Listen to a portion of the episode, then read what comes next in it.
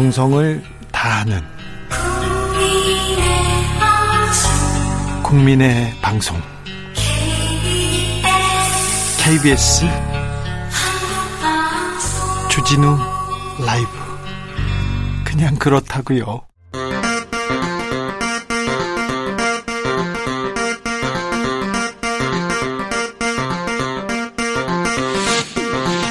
주진우 라이브.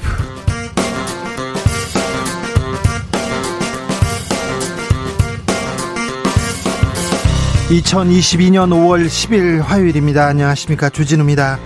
윤석열 대통령이 취임했습니다. 국민이 주인인 나라로 재건하겠다. 취임사에서는 자유를 계속 강조했습니다. 북한을 향해서는 대화의 문 열어두겠다고 밝혔습니다. 윤석열 정부 출범에 대해서 미국과 일본 기대가 크고요. 중국은 경계하는 모습을 보이기도 했습니다. 윤석열 정부 앞에 놓인 과제 많습니다. 무엇이 시급할까요? 새 정부에 바라는 점 무엇인가요? 제20대 윤석열 대통령 취임 기획, 새 정부에 바란다. 이문열 작가 만나보겠습니다. 윤석열 대통령 취임과 함께 용산시대 막을 열었습니다. 청와대는 74년 만에 국민을 향해 문을 활짝 열었는데요. 윤석열 시대를 맞아서 이재명 민주당 상임고문 국민통합 시대를 열어달라고 당부했습니다. 집권 여당이 된 국민의힘은 오직 국민만 바라보겠다고 했는데요. 여소야대 윤석열 정부의 협치 어떻게 될지 최가박당에서 짚어보겠습니다. 한동훈 법무장관 후보자 청문회는 17시간 반 만에 종료됐습니다. 청문 보고서 채택은 무산됐습니다. 민주당은 부적격하다고 얘기했는데요. 이유로 자료 부실, 한 줄 답변, 대답 회피를 꼽았습니다. 윤석열 정부에서 MB라인과 함께 검찰 출신 인맥들 약진하고 있습니다. 김은지 기자와 함께 깊이 살펴보겠습니다. 나비처럼 날아 벌처럼 쏜다. 여기는 주진우 라이브입니다.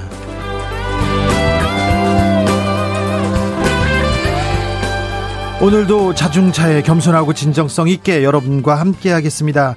윤석열 시대 막이 올랐습니다. 새 정부에 바라는 점 있으시죠? 여러분의 목소리 들어보겠습니다. 샵 9730, 짧은 문자 50원, 긴 문자 100원이고요. 콩으로 보내시면 무료입니다. 그럼 주진우 라이브 시작하겠습니다.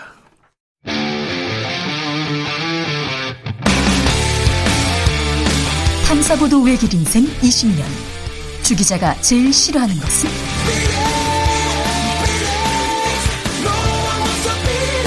이 세상에서 비리와 부리가 사라지는 그날까지. 오늘도 흔들림 없이 주진우 라이브와 함께.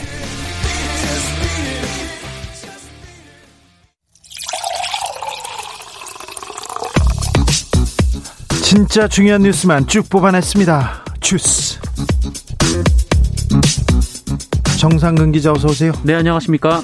윤석열 대통령 임기가 시작됐습니다. 네, 윤석열 대통령은 오늘 0시를 기해서 용산 대통령실 지하 국가위기관리센터에서 국군 통수권을 이양받는 것으로 공식 직무에 돌입했습니다.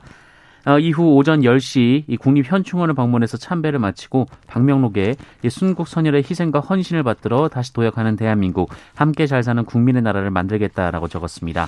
취임식이 있었습니다. 취임사 내용은 어디에 방점을 찍었습니까? 네, 오늘 오전 11시 국회에서 취임식이 있었는데요. 윤석열 대통령은 국민이 진정한 주인인 나라로 재건하겠다라고 말했습니다.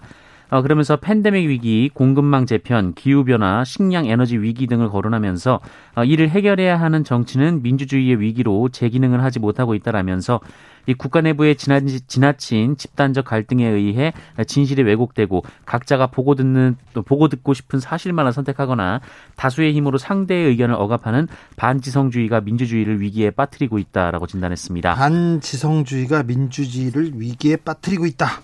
네, 자유를 35번이나 언급하기도 했는데요. 네. 윤석열 대통령은 자유의 가치를 제대로 정확하게 인식하고 재발견해야 한다라고 말했습니다. 그리고 과학과 기술 혁신을 통해서 경제 성장을 해야 한다라고 언급했고요. 이 대북 정책에 대해서는 핵 개발을 중단하고 실질적인 비핵화로 전환한다면 북한 경제와 주민의 삶의 질을 획기적으로 개선할 수 있는 담대한 계획을 준비하겠다라고 말하기도 했습니다. 비핵화로 전환한다면 북한 주민의 삶을 획기적으로 개선할 수 있다. 담대한 계획을 준비하겠다. 이렇게 얘기했는데 실질적인 비핵화로 전환한다면 전제 조건이 이렇게 달렸네요. 오늘부터 공식 업무에 또 돌입했습니다. 첫 결재 사항은 한덕수 국무총리 임명 동의안이었습니다. 네, 윤석열 대통령은 취임식 직후 1호 결재로 한덕수 국무총리 후보자 임명 동의안에 서명했습니다. 또한 국회 인사청문회를 거친 뒤 여야 합의로 인사청문 경과 보고서가 채택된 7명의 장관도 임명했는데요. 네. 이 추경호 경제부총리 겸 기획재정부 장관, 이종호 과학기술정보통신부 장관, 이종섭 국방부 장관, 한화진 환경부 장관, 이정식 고용노동부 장관, 정환근 농림축산식품부 장관, 조승환 해양수산부 장관 등입니다. 윤석열 대통령은 이 밖에 김대기 비서실장과 오수석 그리고 김성한 국가안보실장, 김용현 경호처장 등 대통령실 정무직과 각 부처 차관에 대한 임명도 단행했습니다. 용산에서 진물을 보기 시작했는데요. 용산 상황, 용산 시대는 김민아 기자와 함께 자세한 내용 들여다보겠습니다. 잠시 후에 문재인 전 대통령은 양산에 도착했습니다. 이제 전 대통령이 되셨습니다. 네, 5년간의 임기를 마친 문재인 전 대통령은 오늘 국회 취임식 참석 후 부인 김정숙 여사와 관용 차량을 타고 서울역에 도착했습니다. 네. 이 서울역에는 1,000여 명 정도로 추산되는 지지자들이 이 환송을 위해 모여들었는데요. 문재인 전 대통령은 약속드린 것처럼 원래 우리가 있었던 시골로 돌아간다라면서 저는 해방됐다라고 웃었습니다. 네. 이후 울산역을 거쳐서 양산에 도착을 했는데요. 이 빈손으로 갔다가 빈손으로 돌아왔지만 훨씬 부유해졌다라고 말하기도 했습니다. 어제 오늘 문재인 대통령의 표정은 대단히 밝고 행복해 보였습니다. 부디 전임 대통령으로도 이렇게 행복한 삶을 누리셨으면 하는 생각이 있습니다. 한동훈 후보자 청문회 17시간 반 동안 진행됐습니다. 그런데 보고서 채택은 끝내 무산됐네요. 네, 어제 오전 10시에 시작된 한동훈 법무부 장관 후보자의 인사청문회는 오늘 새벽 3시 반까지 17시간 30분간 진행됐습니다. 네. 늦은 시간까지 여야의 팽팽한 신경전이 이어졌는데요. 하지만 청문보고서 채택은 무산이 됐습니다. 어제 청문회에서는 조국 전 장관 일가 수사, 검언유착 논란이 불거졌던 이 채널A 기자 강요미수 사건을 놓고 여야 의원들이 격돌했는데요. 한동훈 후보자는 조국 수사를 하지 않았다면 오히려 꽃길을 걸었을 것이다 라고 주장했고요. 이 채널A 사건은 이미 무혐의로 결론났다라고 반박했습니다. 또 민주당은 한동훈 후보자 딸이 돈만 내면 실어주는 이른바 약탈적 학술지의 논문을 게재했다면서 형사처벌 가능성까지 언급했지만 한동훈 후보자는 입시와는 상관없는 글이었고 이 케냐의 대필 작가와는 접촉한 적이 없다라고 반박했습니다. 민주당 의원들의 좀 한심한 질문들, 능력 부족 이런 게 보여서 좀 안타까웠다 이렇게 얘기하시는 분들도 많았습니다. 그런데 밤늦게 검찰 증인들이 나왔는데 거기서 또 의미 있는 발언들이 있었습니다. 논란이 커진 부분도 있고요. 네, 어제 청문회에서 증인으로 채택된 한동수 전 대검찰청 감찰부장은 이 한동훈 법무부 장관 후보자가 연루된 이른바 검언유착 의혹을 감찰할 당시 윤석열 검찰총장에게 이를 보고하려고 들어갔더니 책상에 다리를 얹고 스마트폰을 하면서 화난 목소리로 보고서를 좌측 구석에 놓고 가라라고 했다면서 또 압수수색을 하겠다고 보고하자 쇼하지 말라라고 격분했다고 주장했습니다. 네. 또 윤석열 당시 총장에게 검언유착 의혹 감찰을 개시하겠다고 보고하자 자신을 공격하는 보도가 나왔다라는 주장도 했습니다. 책상을 다리에 얹고 있었다고요? 화난 표정으로 놓고 가라고, 쇼하지 말라고 이렇게 얘기했다고요? 네. 반면 박영진 당시 대검 1과장은 채널A 사건과 관련해서 검찰 수사심의위원회가 한동훈 후보자는 불기소 처분이 적당하다는 의견을 냈는데 이성윤 당시 중앙지검장이 계속 수사를 지휘했다라고 주장하기도 했습니다. 이분은 친윤 검사라고 불리죠. 또 아까 한동수 전 대검 감찰부장은 또 친 법무부 장관, 친추미애 법무부 장관이라고 이렇게 불리던 분이죠. 네, 그리고 이문정 검사도 증인으로 나왔는데요. 네. 이 검찰 내에 윤석열 라인이 존재하느냐라는 질문을 받았는데 윤석열 사단 또는 특수통 하나회라고 알려진 부분은 사실이라고 말했고요. 예. 또 검찰 관련 법안과 관련해서도 검찰이 이런 사태까지 오게 된 것은 검찰 부패에 대한 외면과 반성, 성찰이 부족했기 때문이라고 말하기도 했습니다. 검찰 내에서도 이렇게 목소리가 이렇게 달리 나옵니다. 사안에 대해서 한동훈, 윤석열 두 분을 보는 그 시각이 이렇게 나뉘어 있다는 것도 또 증명이 됩니다.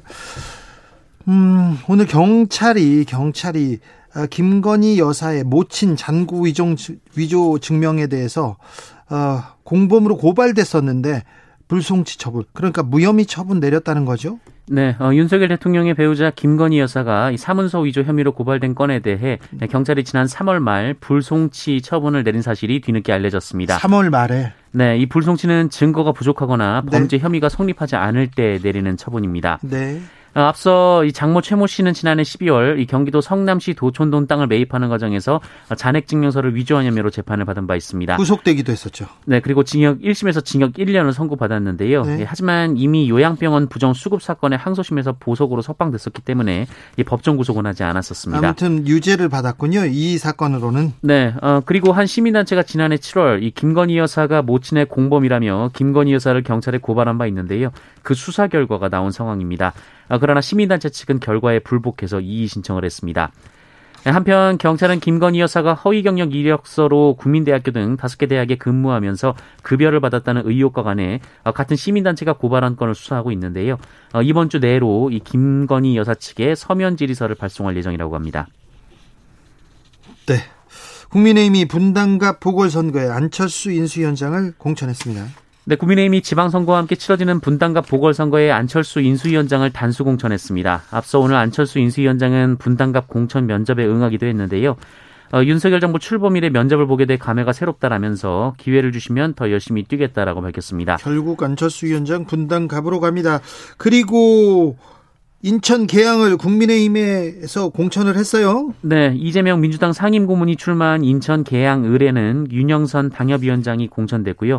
홍준표 대구시장 후보의 출마로 공석이 된 대구 수성구 의뢰는 이인선 전 경상북도 부지사가 공천됐습니다. 인천 계양을 이재명 고문이 오면 뭐 자객을 보낸다, 누구 맞춤명으로 뭘 하겠다 이렇게 계속 얘기했었는데 결국 아무도 나서지 않았던 모양입니다. 이준석, 윤희숙 여러 후보들이 이름이 올랐는데 결국은 당협위원장이 공천을 받았군요. 네.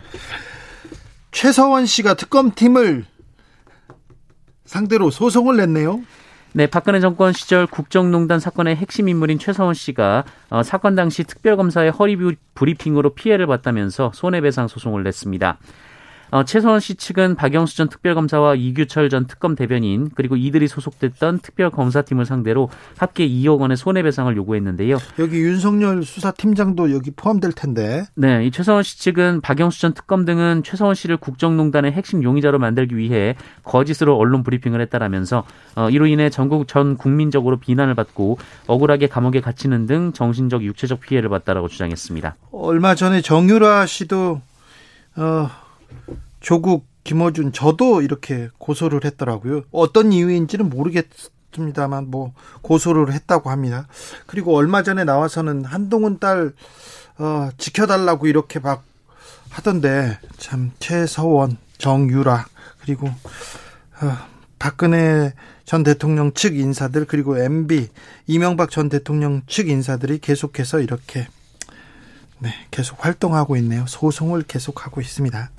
필리핀으로 가보겠습니다. 필리핀 대선에서 독재자의 아들이었습니다. 페르디난드 마르코스 봉봉 상원 의원이 대통령에 당선됐어요. 네, 필리핀 대선에서 신사회 운동 소속의 페르디난드 마르코스 전 상원 의원이 승리했습니다. 올해 64살인 페르디난드는 이 독재자 마르코스 전 대통령의 아들인데요. 네. 아버지의 이름을 그대로 물려받아 출마 선언 때부터 관심을 모았습니다. 이 마르코스는 21년간 필리핀에서 장기 집권한 바 있고요. 이 반대파 숙청 그리고 고문으로 악명이 높았습니다. 네. 마르코스 일가가 집권했을 당시 부정축제한 재산이 100억 달러로 추산되고 있는데요. 마르코스는 1986년 이 시민혁명으로 하야한 뒤 하와이로 망명해 3년 후 사망한 바 있습니다. 아들 마르코스는 선거운동 기간 내내 각종 여론조사에서 크게 앞서며 당선이 유력했었습니다. 이번 대선 승리로 마르코스 가문은 36년 만에 다시 정권을 찾았습니다. 그렇죠. 네, 독재자의 아들이 다시 정권을 잡았군요. 네. 뭐라고 하기는 그렇습니다. 우리도 좀 비슷한 예가 있어가지고. 격투기 학원 관장이 원생을 폭행한 사건이 있습니다. 학원 관장이 원생을 폭행해요? 네, 전남 여수에서 40대 킥복싱 체육관 관장이 중학교 2학년인 원생에게 스파링을 하자라면서 폭행한 사건이 있었습니다. 이 학생은 관장이 친구와 스파링을 하던 자신에게 붙어보자고 했고 이를 거부하며 헤드기어를 벗었는데도 공격을 이어가겠다면서 보호장구 착용을 강요했다라고 주장했습니다. 어휴, 뭐 다쳤을 것 같은데 이거 폭행인데요. 네, 이 계속된 관장의 공격에 이 학생이 생명의 위협을 느꼈고 멈춰달라라고 요구했다고 주장했는데요. 이 심지어 무릎을 꿇고 못하겠다라고 했음에도 폭행이 이어졌다라고 학생 측은 주장했습니다. 결국 학생은 호흡곤란과 가슴 통증으로 다음날 병원을 찾았는데 오른쪽 갈비뼈 4개가 골절됐다는 진단을 받았다라고 주장했습니다. 관장은 취재진에게 아이의 태도가 불량해서 교육 차원에서 스파링을 했고 학생이 동의를 했다라고 주장했는데요. 학생이 다친 건 사고일 뿐이라면서 자신도 발을 밟혔다라고 주장을 했습니다. 그러나 학생 측으로부터 고소장을 접수한 경찰은 이 조만간 관장을 불러서 조사할 계획입니다. 이거 폭력이고 폭행이 맞습니다. 발을 밟혔다고요? 발로 많이 때려놓고 발이 아프다, 나도 다쳤다 이렇게 얘기하는 거 아닌지. 네. 코로나 상황은 어떻습니까? 네, 오늘 코로나19 신규 확진자 수는 5만 명을 밑돌았습니다. 49,933명이었는데요. 5만 명 가까워요. 그런데 네, 어제보다 3만여 명 가까이 늘었는데 지난주 화요일 확진자 수와 비교하면 1,100여 명 정도가 적습니다. 또 일주일 연속으로 5만 명 미만의 확진자가 나왔습니다. 그래도 확진자 수 감소세가 꺾인 모양새인데요. 이 정부는 지난주 징검다리 연휴에 영향이 있을 수 있다고 보면서 이번 주까지는 상황을 지켜봐야 추이를 명확히 알 수 있다라고 밝혔습니다. 다만 가을철까지는 유행이 소규모 수준에서 계속 존속되는 상황이 이어질 것으로 전망했습니다. 한편 위중증 환자 수는 398명으로 81일 만에 300명대로 내려왔고요. 이 중증병상 가동률도 19.2%로 석 달 만에 10%대로 내려왔습니다. 사망자는 62명으로 어제보다 20명 정도 늘었지만 11일 연속 두 자릿수를 기록했습니다. 아직 그래도 이 감소세가 뚜렷해 보이지 않습니다. 지난주만 해도 뚝뚝 떨어질 것이라고 생각했는데 아직 5만 명 가까이 육박했으니까 긴장의 끈을 놓치면 안 될 것 같습니다. 소규모 집회도 좀 그런데 뭐 사람들이 많이 모이는 자리, 그런 연회 이런 거는 각별히 좀 조심해야 될 것 같습니다. 앞으로 배달 노동자도 산재보험금을 받을 수 있게 됐습니다. 네, 어제 국회 환경노동위원회 고용노동범한심사소위는 이 산재보험 전속성 요건을 폐지하는 내용을 담은 이 산재보험법 등 개정안을 통과시켰습니다. 이 배달 노동자는 산재보험법에 따라 산재보험 당연 가입 대상인데요. 그러니까 산재보험료를 내고 있다라는 건데 그러나 일정한 소득과 노동시간을 규정한 산재의 전속성 요건을 채우지 못해서 보상을 받지 못하는 경우가 많았다고 합니다. 고용노동부 고시에 따르면 배달기사의 경우 한 업체에서 받은 월소득이 116만 4천 원 이상, 그리고 그 업체에서 일한 시간이 월 97시간 이상일 때 이 전속성이 인정되는데요. 이 대부분의 배달기사분들은 일명 공유코를 통해 여러 업체로부터 일감을 받는 경우가 대부분이어서 네. 이런 전속성 요건을 충족시키기 쉽지 않았다라고 합니다. 지금까지 그래서 산재보험 혜택을 받지 못했죠. 네, 특히 올해 3월 이 서울 고속버스터미널역 인근에서 음식 배달을 하다가 트럭에 치여 숨진 노동자도 바로 이 전속성 요건을 충족하지 못해서 산재보험 혜택을 받지 못했다라고 하는데요. 해당 법안에 여야 간 이견이 없기 때문에 국회 본회의까지 무난히 통과될 것으로 전망되고 있습니다. 주스 정상근 기자와 함께했습니다. 감사합니다. 고맙습니다. 윤석열 대통령 취임과 동시에 용산시대 개막됐습니다. 대통령 집무실 용산으로 갔고요. 기자실도 용산으로 갔습니다. 현재 용산 모습은 어떤지 대통령 집무실에 나가 있는 한결의 김민아 기자 불러보겠습니다. 김민아 기자. 네, 안녕하세요. 어디세요? 지금 용산 새로운 대통령실 1층 기자실 인근에 있습니다. 1층이 기자실이고 네네. 사무실은 집무실은 몇 층이에요? 대통령 집무실 2층과 5층에 나눠져 있는데요. 네. 5층에는 그 수석들과 같이 이제 테이블에서 회의할 수 있는 그렇게 네. 가깝게 마련된 집무실이 있고 거기서 접견도 하고요. 2층이 메인 집무실로 보시면 되겠습니다. 집무실인 2층과 5층이 있군요. 기자실이 네네, 1층이고요. 네. 왜 근데 기자실이 안 있고 바깥에 인근에 계세요? 너무 시끄러울까 봐 잠깐 나와서 전화하고 있습니다. 기자실은 네. 다 꾸려지고 이사가 다 맞춰졌습니까?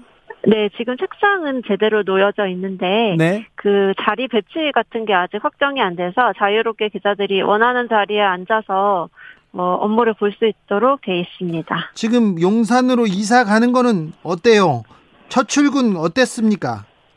일단 아직도 여기 그 시설이 완공이 안 돼 있어서요. 공사 현장 같은 그런 분위기가, 어색한 분위기가 여전하고요. 네.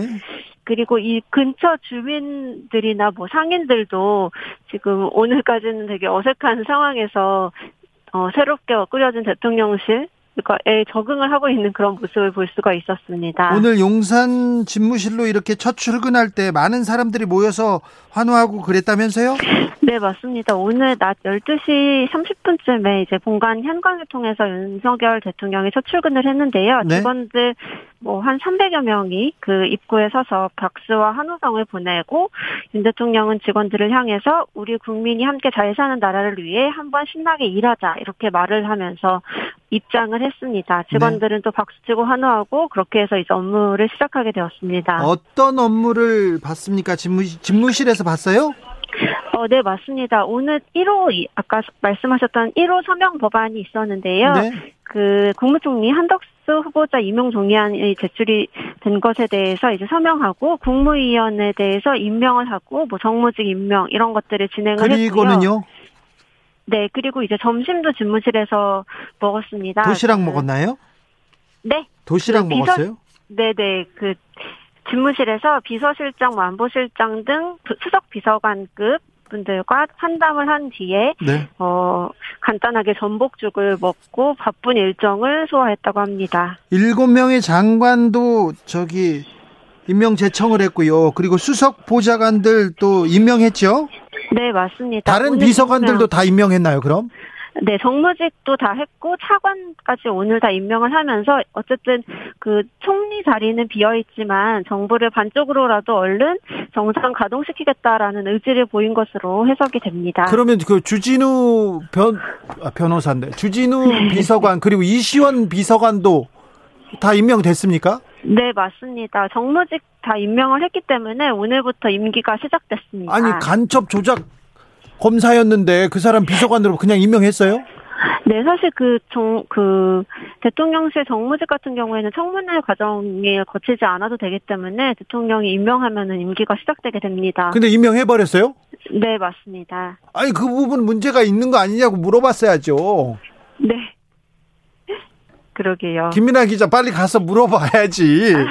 네, 지금 이제 또 대통령이 되고 나니까 풀체제로 진행이 돼서 예. 기자들 접촉이 그렇게 수월하게 되는 건 아닌 것 같습니다. 아, 임명했어. 네. 자, 그리고는 어떤 일정을 소화하게 됩니까? 네, 오늘 0시부터 사실은 국가위기관리센터에서 시작을 했고, 지금 오후에는 5시 30분부터 중국 경축사절, 그러니까 왕치산, 중국 시진핑의 오른팔로 불리는 오수석과 네. 접견하는 일정을 이제 5시 30분부터 진행하게 되고요. 네. 저녁에는 한국, 싱가포르 정상 간의 환담이 있습니다. 네. 그리고 마지막으로 외빈들이 초청하는 그 만찬이 논란의 신라호텔 영빈관에서 열리는 것으로 오늘 일정은 마감이 됩니다. 지금 대통령은 용산에 있습니까?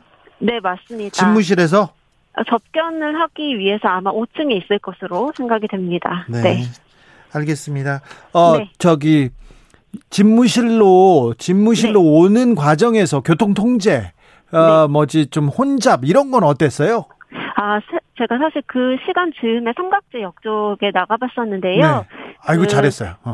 네, 국방부까지 올라오는 길이 사실 대로에서 바로 진입이 되는 곳이 아니고 골목을 네. 약간 이렇게 지나서 올라와야 되는데 네. 그 골목마다 다 이제 시민들의 그 출입을 막아서 네. 굉장히 조금 불편을 초래했던 게 있었던 것 같고, 이 부근이 원래도 뭐 길은 막혔을 수도 있는데 오늘 낮에 굉장히 많이 밀려서 그 시민들이 조금 반발이 있었던 것 같습니다. 네, 알겠습니다. 네. 네. 이시원 비서관이네요. 그리고 또 주진우 비서관한테는 계속 물으셔야 됩니다. 네, 그렇습니다. 네. 임명은 됐지만 그 국민들은 우려가 크다고요? 네, 그렇습니다. 알겠습니다. 네. 용산에서 계속해서 뉴스 전해주십시오. 네, 감사합니다. 지금까지 한겨레 김민아 기자였습니다. 용산에 나가 있었습니다. 감사합니다. 감사합니다. 아, 자, 새 정부에 바란다. 2669님께서 공정의 원칙을 단단히 해주세요. 공정. 네. 로빈마님께서 오늘 하루는 좋은 이야기로 열어가요. 여야가 오늘은 서로 그만 헐뜯고. 그렇습니다. 우리 대통령입니다. 일단 축하하고 응원하고 잘해주길 좀 바라보자고요. 최성환님, 윤석열 대통령을 찍지 않은 국민은 절반도 잘 품고 가시길 바랍니다. 그럼요 반대하고 찍지 표를 주지 않은 사람도 국민인데요. 그런데요. 2919님, 이제 정말로 새 정부가 출범했다는 실감이 나네요. 모든 국민의 행복지수가 높아지기를 바랍니다. 김진희님은 국민을 위해 일해주세요. 권력 다툼이 아닌, 네, 국민과 국가를 위해서 좀 달려주십시오. 3123님께서는 대한민국의 풀뿌리 경제를 책임지는 소상공인, 자영업자의 상처에 새살이 돋고 회복할 수 있도록 야권과 합의한 정책 우선순위로 힘써주신다면 진심으로 새 정권에 만족할 수 있을 것 같습니다. 바라는 게 좀, 네, 깁니다. 네. 새겨 들으셨으면 좋겠습니다. 교통정보센터 다녀오겠습니다. 오수미 씨.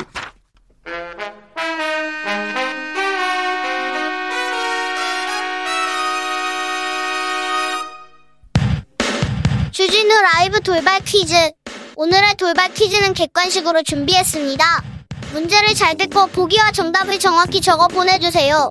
오늘 윤석열 대통령 취임사의 핵심 키워드는 이것이었습니다. 총 35번 언급됐는데요.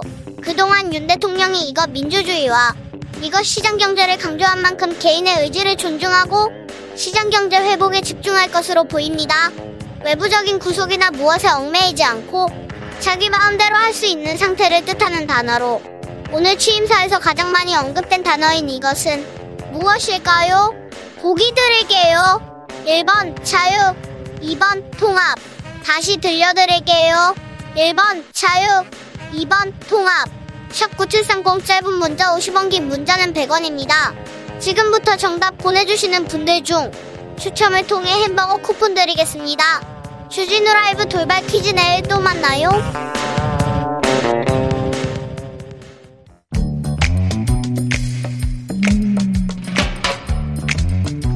오늘의 정치권 상황 깔끔하게 정리해드립니다. 여당 야당 크로스 최가박과 함께 최가박당. 여야 최고의 파트너입니다. 주진우 라이브 공식 여야 대변인 두 분 모셨습니다. 이제 집권 여당이 되셨어요. 국민의힘 먼저 갑니다. 최영두 국민의힘 의원. 네네.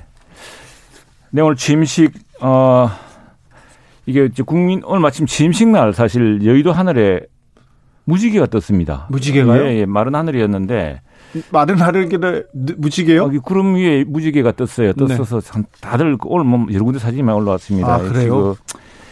다양성과 그런 성의 통합과 화합을 이루라는 그런 뭐 여러 가지 신호가 아닌가 싶은데. 네. 예, 지금 오늘 그 취임식은 그 이제 20명의 또 우리 국민을 대표할 만한 분들의 이제 이 참 스토리가 있는 분들이 나오셨고 또. 헌법 읽을 때는 병역 명문가 또 이전에 천안함 때 그 부상을 입었던 우리 군인 네. 이런 분들이 나와서 읽었는데 참 뭉클한 장면이었습니다. 오늘 대통령이 되셨죠. 취임한 대통령은 취임사도 나름대로 굉장히 치밀한. 예. 잠시만요. 예. 거대 야당 책임지는 박성준 의원. 나오셨습니다. 저희 거대 야당이라고 네. 하니까 더불어민주당 거대 다수당입니다. 네. 예. 야당이라고 하니까 네. 예.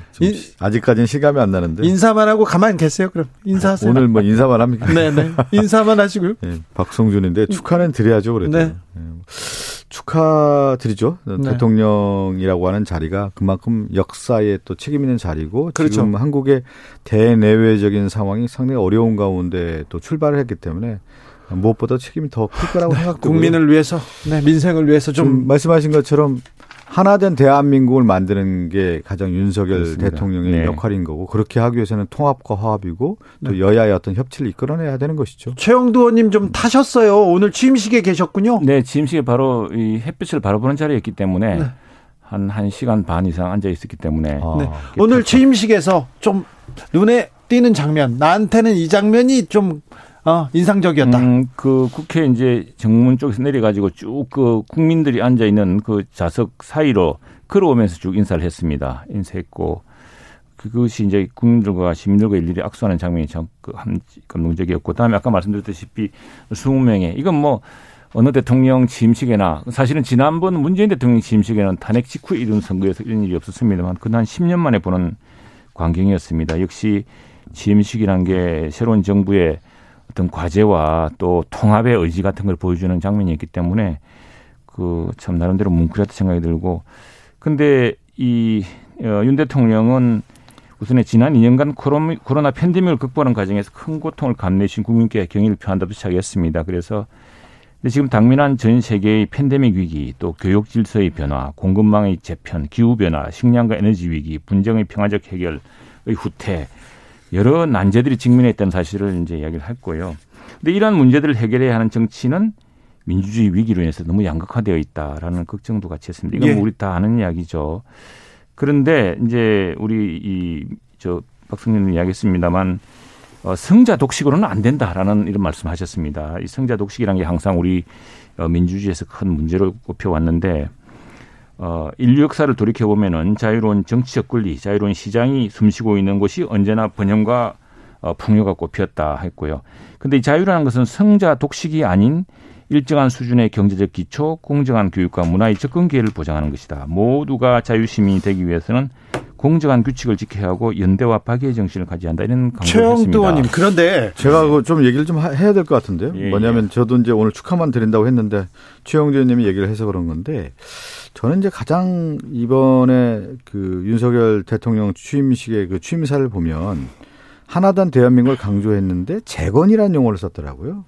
재건이 보통 망가진 거에서 다시 일어난다. 뭐 이런 의미가 있고, 거기에다 또 반지성주의 뭐 이런 민주주의 얘기를, 위기라고 얘기했어요. 민주주의 위기라는 용어를 썼는데 사실은 우리나라가 민주주의의 어떤 기본이 되는 거고, 전 세계에서 그만큼 견제와 균형의 원리라든가 또 선거 과정에서의 어떤 공정성이나 이런 것들에 대해서는 전 세계 모델이 되고 있는데 민주주의 위기라는 부분은 어디에 쓰는 것인지 저는 좀 의아스럽고요. 또 하나가 자유란 용어를 많이 쓰셨더군요. 그런데 그 윤석열 당선인 대통령 선거 과정에서도 자유란 얘기를 많이 했는데, 그동안의 그 자본주의 역사 과정들을 보면 자유를 내세우면서 오히려 가진 자를 위한 대변하는 것들이 많았단 말이죠. 그래서 민주주의라고 하는 것은 결국은 소외된 약자를 위한 보호, 이런 복지 정책에 대한 강화도 이제 얘기를 해야 되는 건데 그 부분이 빠졌고, 특히 이제 소상공인 방역 지원금과 관련된 부분이 지금 약속을 안 지키는 거 아니냐 이런 비판의 목소리가 있는데, 거기에 우리 지금 코로나로 인한 정말 어려움에 처해 있던 국민들에게 어떻게 하겠다라고 하는 희망의 메시지가 좀 없다라는 것이 조금 안타깝고요. 또 이 취임사에는 대내 정치도 중요하지만 대외 정치에서의 국방 안보가 나와야 되는 건데 이 국방 안보를 찾을 수가 없어요.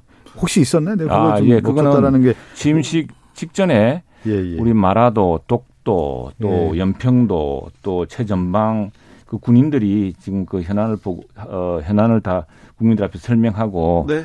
철통같이 지키겠다는 의지를 보여주었는데, 그러니까 그런 어떤 상징적인 그 시작으로 시작했습니다. 제가 그냥 오늘 출발하셨기 때문에 너무 많은 얘기를 하는 것이 좀 예의에 벗어날 수 있어서 제가 딱 세 가지만 얘기를 하겠습니다. 딱 네. 간단하게 그냥 워딩으로만. 네.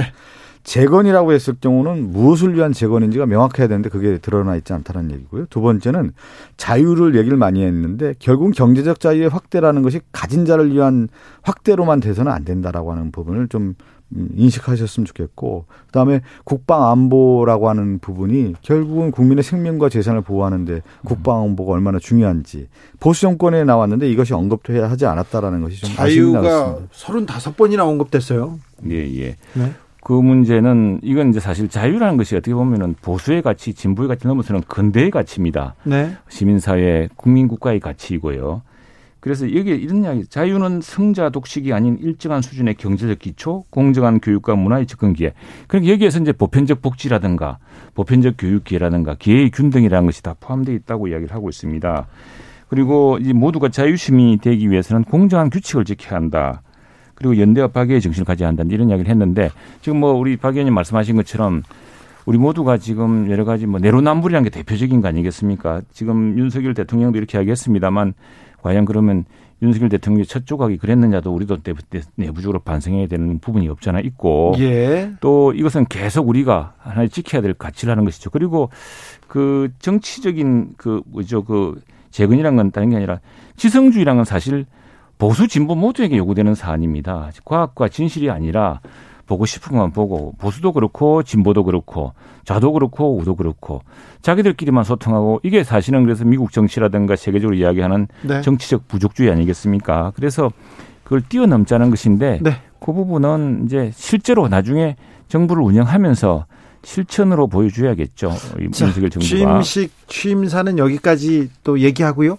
그리고 로텐도홀 국회 네. 가운데 가장 큰 홀이 로텐도홀인데 거기서 오늘 취임 연회가 있었죠? 예, 3시에 있었습니까? 3시 한 4시부터 시작됐습니다. 그러면 그 대통령하고 그 이제 3부 대법원장 그리고 감사원장, 국회의장이 오셨고 네. 김건희 여사도 오셨고. 예, 김건희 여사 오시고. 그리고 또 외교 사절. 네. 또 국회의원, 또 전직 국회의장님들, 또 거기서 인사하고, 그다음에 민주당의 원내대표님, 또 네. 상임위원장님 이런 박성준 의원은 안 가셨고 저는 요즘에 바빠요.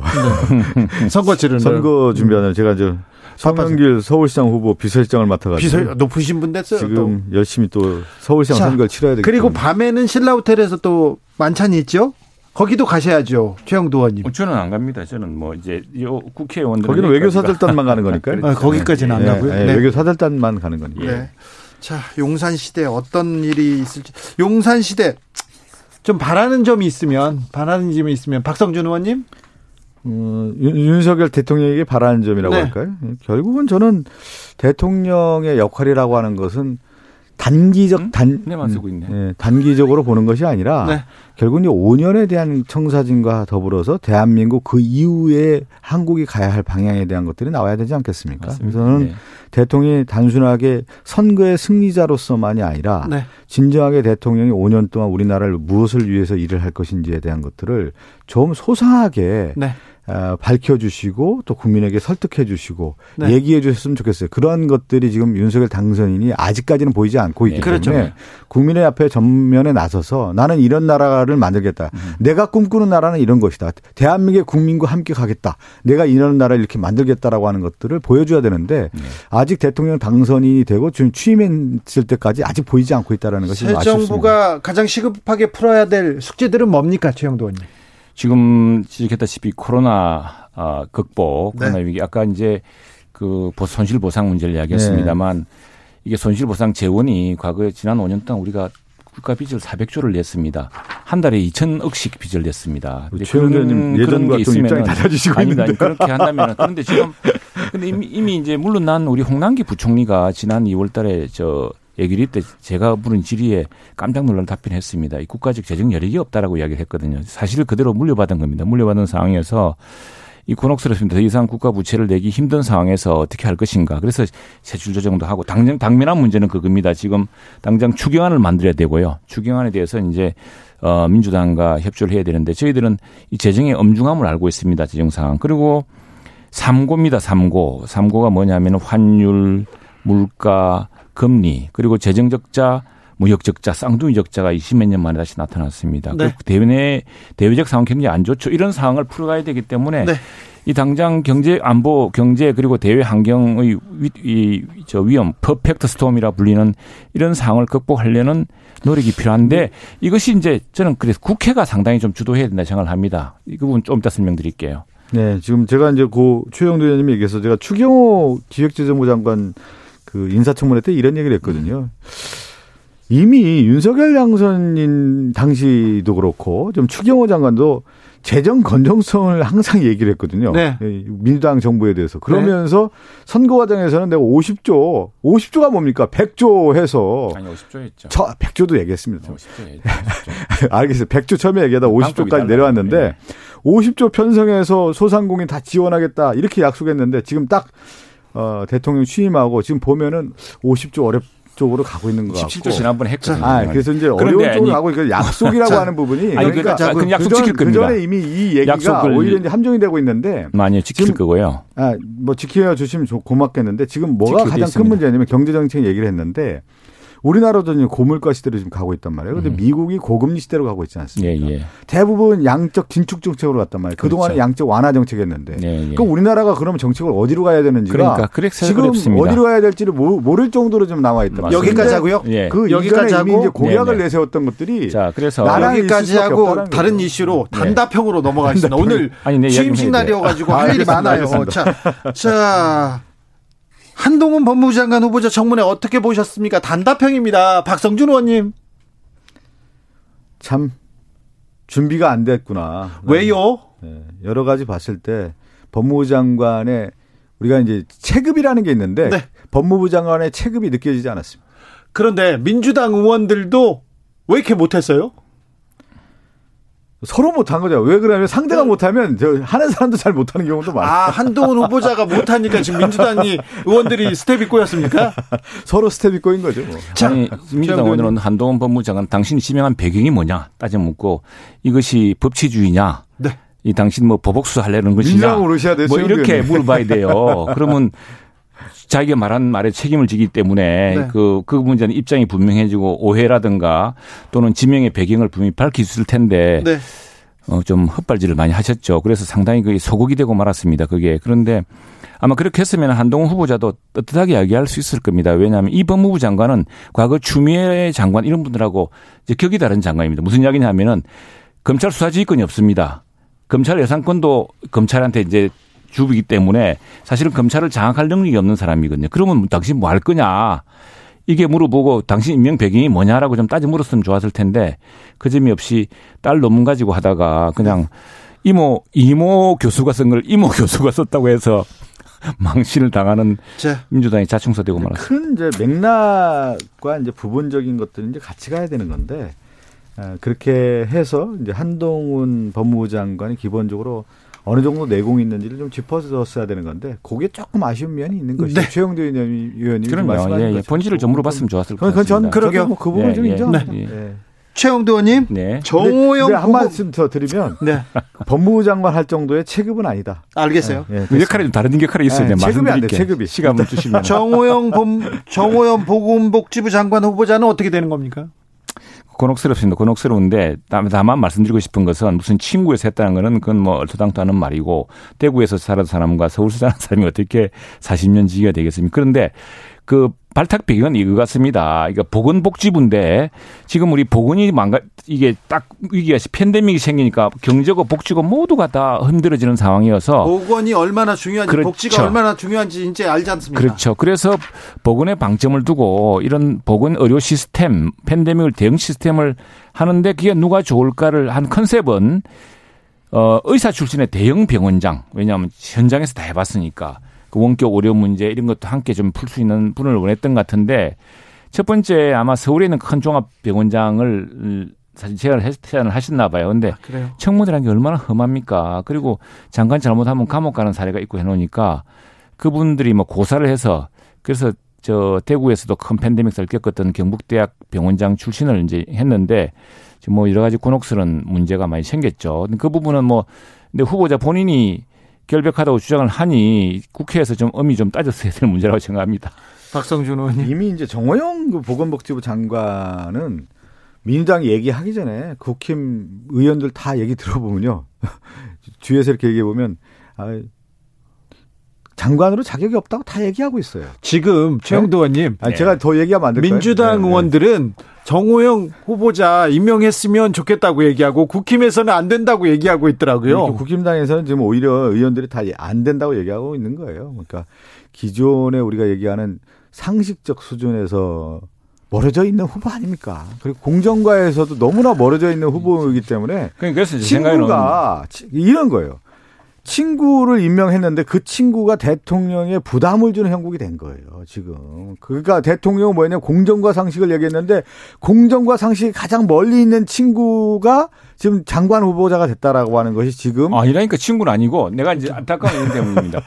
저 다수당이기 때문에 청문회 부적격 의견을 넣으면 굉장히 그게 무게가 다릅니다. 그래서 부적격 사유를 정말 밝히고 문서를 밝히고 하면은 사실은 대통령도 부담스러울 테고 할 텐데 지금 전 영역에서 청문 보고서를 채택을 하지 않는다거나 총리 인준 청문 보고서를 채택을 하지 않는다거나 이러 보니까 이게 전체가 옥석이 함께 타버리는 이 저 옥석이 정말 그야말로 구분되는 지금 여섯 분에 대한 반대를 하고 있습니다. 그거에 더불어서 정호영 장관 관련된 부분은 저는 윤석열 당선인에게 대통령에게 이런 말씀을 좀 꼭 드리고 싶어요. 그럼요. 예, 예. 그야말로 법치를 내선다고 하면은 지금 편입학 관련된 부분 있죠. 다 전수조사에서 정말로 추상과 같은 법치 체계를 마련하겠다라고 하면 오히려 더 윤석열 당 대통령이 박수 받을 겁니다. 예, 예. 아, 그런데 이거를 덮고 그냥 간다고 하면은 덮을 수는 없습니다. 그건 덮지도 못할 거고요. 지금 그러니까 오히려 수사와 그 수사를 통해서 이 문제를 밝히겠다라고 하는 것이 오히려 전공법을 써서 아마 그 당사자도 수사를 바라는 거 아니 저 전수조사를 바라는 거 아닌가 싶습니다. 전수조사뿐만 아니라 수사 대상이죠. 전수조사해서 이 관련된 내용을 밝히겠다라고 하는 거죠. 전수조사 결과에 따르겠죠. 9079님께서 정말 일하는 대통령이 이를 바라봅니다. 허울만 있는 대통령 말고요. 김진희님은 새 정부가 열렸으니까 잘 될 거라고 좀 지지해 주세요. 말 많이 하지 말고요. 얘기합니다. 7729님. 저보고 하는 얘기였습니다. 지지해 주세요. 5년 동안 부디 하나 된 대한민국 국민이 편안히 살 수 있는 그런 정치 맞습니다. 해주셨으면 좋겠습니다. 앞으로 어떤 정치를 하실지 어떤 비전을 제시할지 진정한 자유를 보여주실지 궁금합니다. 9449님 이렇게 얘기하셨고요. 나라를 자유롭게 다스리지 말고 국민을 하늘처럼 생각하고 맞습니다. 해주셨으면 좋겠습니다. 3005님 이렇게 부탁합니다. 저는 이제 민당 의원이기 때문에요. 청문회가 이제 마무리됐지 않았습니까? 대통령이 이제 취임하고 여기 이 전국은 이번 주 정도는 저는 마무리하고 다음으로 넘어가야 된다는 좀 생각을 저는. 네. 금요일 날, 저 목요일 날 인준 청문 표결해 주시는 거죠? 아니 그것까지는 제가 모르겠고 지도부가 하는 건데 일단은 이제 정호용 장관 이런 부분들이라든가 이런 것들 있지 않습니까? 그런 경우는. 여당도 그렇고 이 부분에서는 이렇게 하자라고 하는 것이 나와서 정리를 이번 주에 해줘야 다음을 넘어가는 것이지 이거 자체가 안 되는 경우에는 어떻게 넘어갈 수 있겠습니까? 지금 제가 하나 덧붙이고 짧게 한 1, 2분만? 아니요. 30초. 아무튼 얘기가 많아요. 지금 저 이제 사실 이게 뉴노멀이 됐습니다. 취임한 대통령이 사실 지난번 문재인 대통령만 참 이례적으로 높았지만 문 대통령도 득표율은 참 낮았을 편이었습니다. 그런데 지금 미국 대통령 바이든 트럼프 보면 다 30% 40% 이렇게 초기부터 나가고 그다음에 그러니까 대통령제를 택하고 있는 나라들이 지금 전체적으로 대통령 지지도가 낮는 이런 유노멀을 맞고 있습니다. 그런데 프랑스 같은 경우는 결선 투표라든가 동거 정부로 협치하는 스툴이 있거든요. 그다음에 미국은 워낙 연방 정부 각 주정부가 의회가 세기 때문에 우리랑 다릅니다. 근데 우리는 참 대통령제가 어떻게 보면 취약하기 때문에 지금 국회가 난 잘 이끌어가야 된다고 생각합니다. 그래서 이번에 청문회 여러 가지 미흡한 점도 있고 했겠지만 청문 보고서를 정확하게 해서 부적격 의견을 정확히 밝히고 다음에 국회가 다수당인 절대 다수당인 민주당이 전국을 다 이끌 수가 있습니다. 잘못하는 점 고치가고 하면은 이 소수당 정부가 왜 안 따르겠습니까? 그래서 일단 발차는 시켜주시고 하나하나 좀 가르쳐 주시라. 저는 여야 지도부가 다 그런 고민을 하고 있다고 봐요. 우리 야당이 민주당도 그 부분에 대해서 얼마나 고민이 많겠습니까? 그러니까 민주당은 또 지방선거 고민 어떻게 하고 계십니까? 지방선거 고민 깊죠. 네. 저는 이제 송영길 서울시장 후보 제가 비서실장 맡고 있기 때문에 얼마나 지금 고군분투하고 있는지 열심히 하고 있고요. 이제 가장 중요한 것은 이번에 이제 대선 다음에 아직 이제 구도 설정이 좀 잘 안 돼 있는 것 같습니다. 네. 아, 그래서 전체적인 선거 구도와 더불어서 서울시장 구도가 이제 잡히고 있는데. 요번 주가 이제 마무리되면서 다음 주부터는 결국에는 이제 저는 선거 구도가 잡힐 거라고 봐요. 그렇다고 하면 저는 어쨌든 대선 과정에서 있었던 이재명 후보님이 지금 인천 계양을에 또 국회의원 보궐선거 후보로 나왔고요. 또 경기도의 김동현, 또 우리 서울의 이제 송영길 이 부분이 이제 얼만큼 연대하고 지금의 이제 윤석열 정부와는 확실하게 견제할 수 있는 그런 모습이 있다고 하면은 또 지지자들이 얼만큼 나올 수 있다고 봅니다. 약간 난 그래서 사실 안타깝습니다만 송영길 대표도 참 존경하고 또 소신도 존중하는데 이게 지방선거의 단추를 잘못 깬 거 아닌가 싶어요. 지방도치는 이 중앙정치가 아니라 정말 지방자치를 위한 아무리 서울이 큰 지방정부지만 그것인데 갑자기 이제 서울시민이 됐던 분 또 이 지방선거랑 같이 이루어지는 보궐선거에서 그 성남시장하고 경기지사였던 분이 갑자기 인천에 가는 것 이런 것들이 지방선거가 무엇이냐 그리고 지방선거로 인한 보궐선거에 대한 이 전체적인 것들을 너무 원칙을 흐트러뜨려 놓지 않았나 싶습니다. 취임식이라 얘기 안 하는데 어느 날 검사하다 검찰총장하다 대통령 나오는 경우는 그거는 없습니다. 그건 법치와 공정과 아니 그거는 이제 어느 날 갑자기 1년 반이나 걸친 정치 훈련도 안 받은 분이 어느 날 나와서 이렇게 또 대통령 당선이 됐고 우리 정치권이 반성해야죠. 지방선거는 서울과 경기도 같은 경우는 충분히 국정 수행에 대한 능력을 평가받은 분들이 나와서 해야 되는 것이죠. 그래서 이번 지방선거에 정말로 누가 능력이 있느냐 또 지방을 위해서 지역민들을 위해서 누가 더 잘할 수 있냐 또 선거로 치러진다고 보고 그것도 심판대에 있다고 봅니다. 저도. 네. 그래서 시민들이 심판하시겠죠. 심판하실 텐데 안타깝습니다. 저 남의 당 이야기지만 네, 뭐 이야기 안 할게요. 요새 너무 여유 있어. 여유 있어 그런 게 아니고 지방선거 얘기만 나오면 최영도 의원님은 여유 있습니다. 아니, 그게 아닙니다. 지방선거 게 서로 의존적이니까. 지금은 이제 대통령 이제 취임하고. 키를 새 정부에 대한 기대론이 워낙 이제 더 높다고 봐요. 네. 그렇지만 이번 주 지나고 다음 주 정도 되면서 지방선거에 또 가열이 되면서 지금은 예열 단계인데 가열이 좀 돼야 되는 거죠. 그 가열이 돼서 누가 후보로 나왔는지 그 사람들이 무슨 얘기를 하고 있는지 그렇다면 이 사람들이 정말로 윤석열 정부와는 또 아니면 그 지역에 있는 유권자들이 얼마큼 좀 호소할 수 있느냐에 대한 부분이 나온다고 하면 저는 충분히 경쟁력이 있다고 봅니다.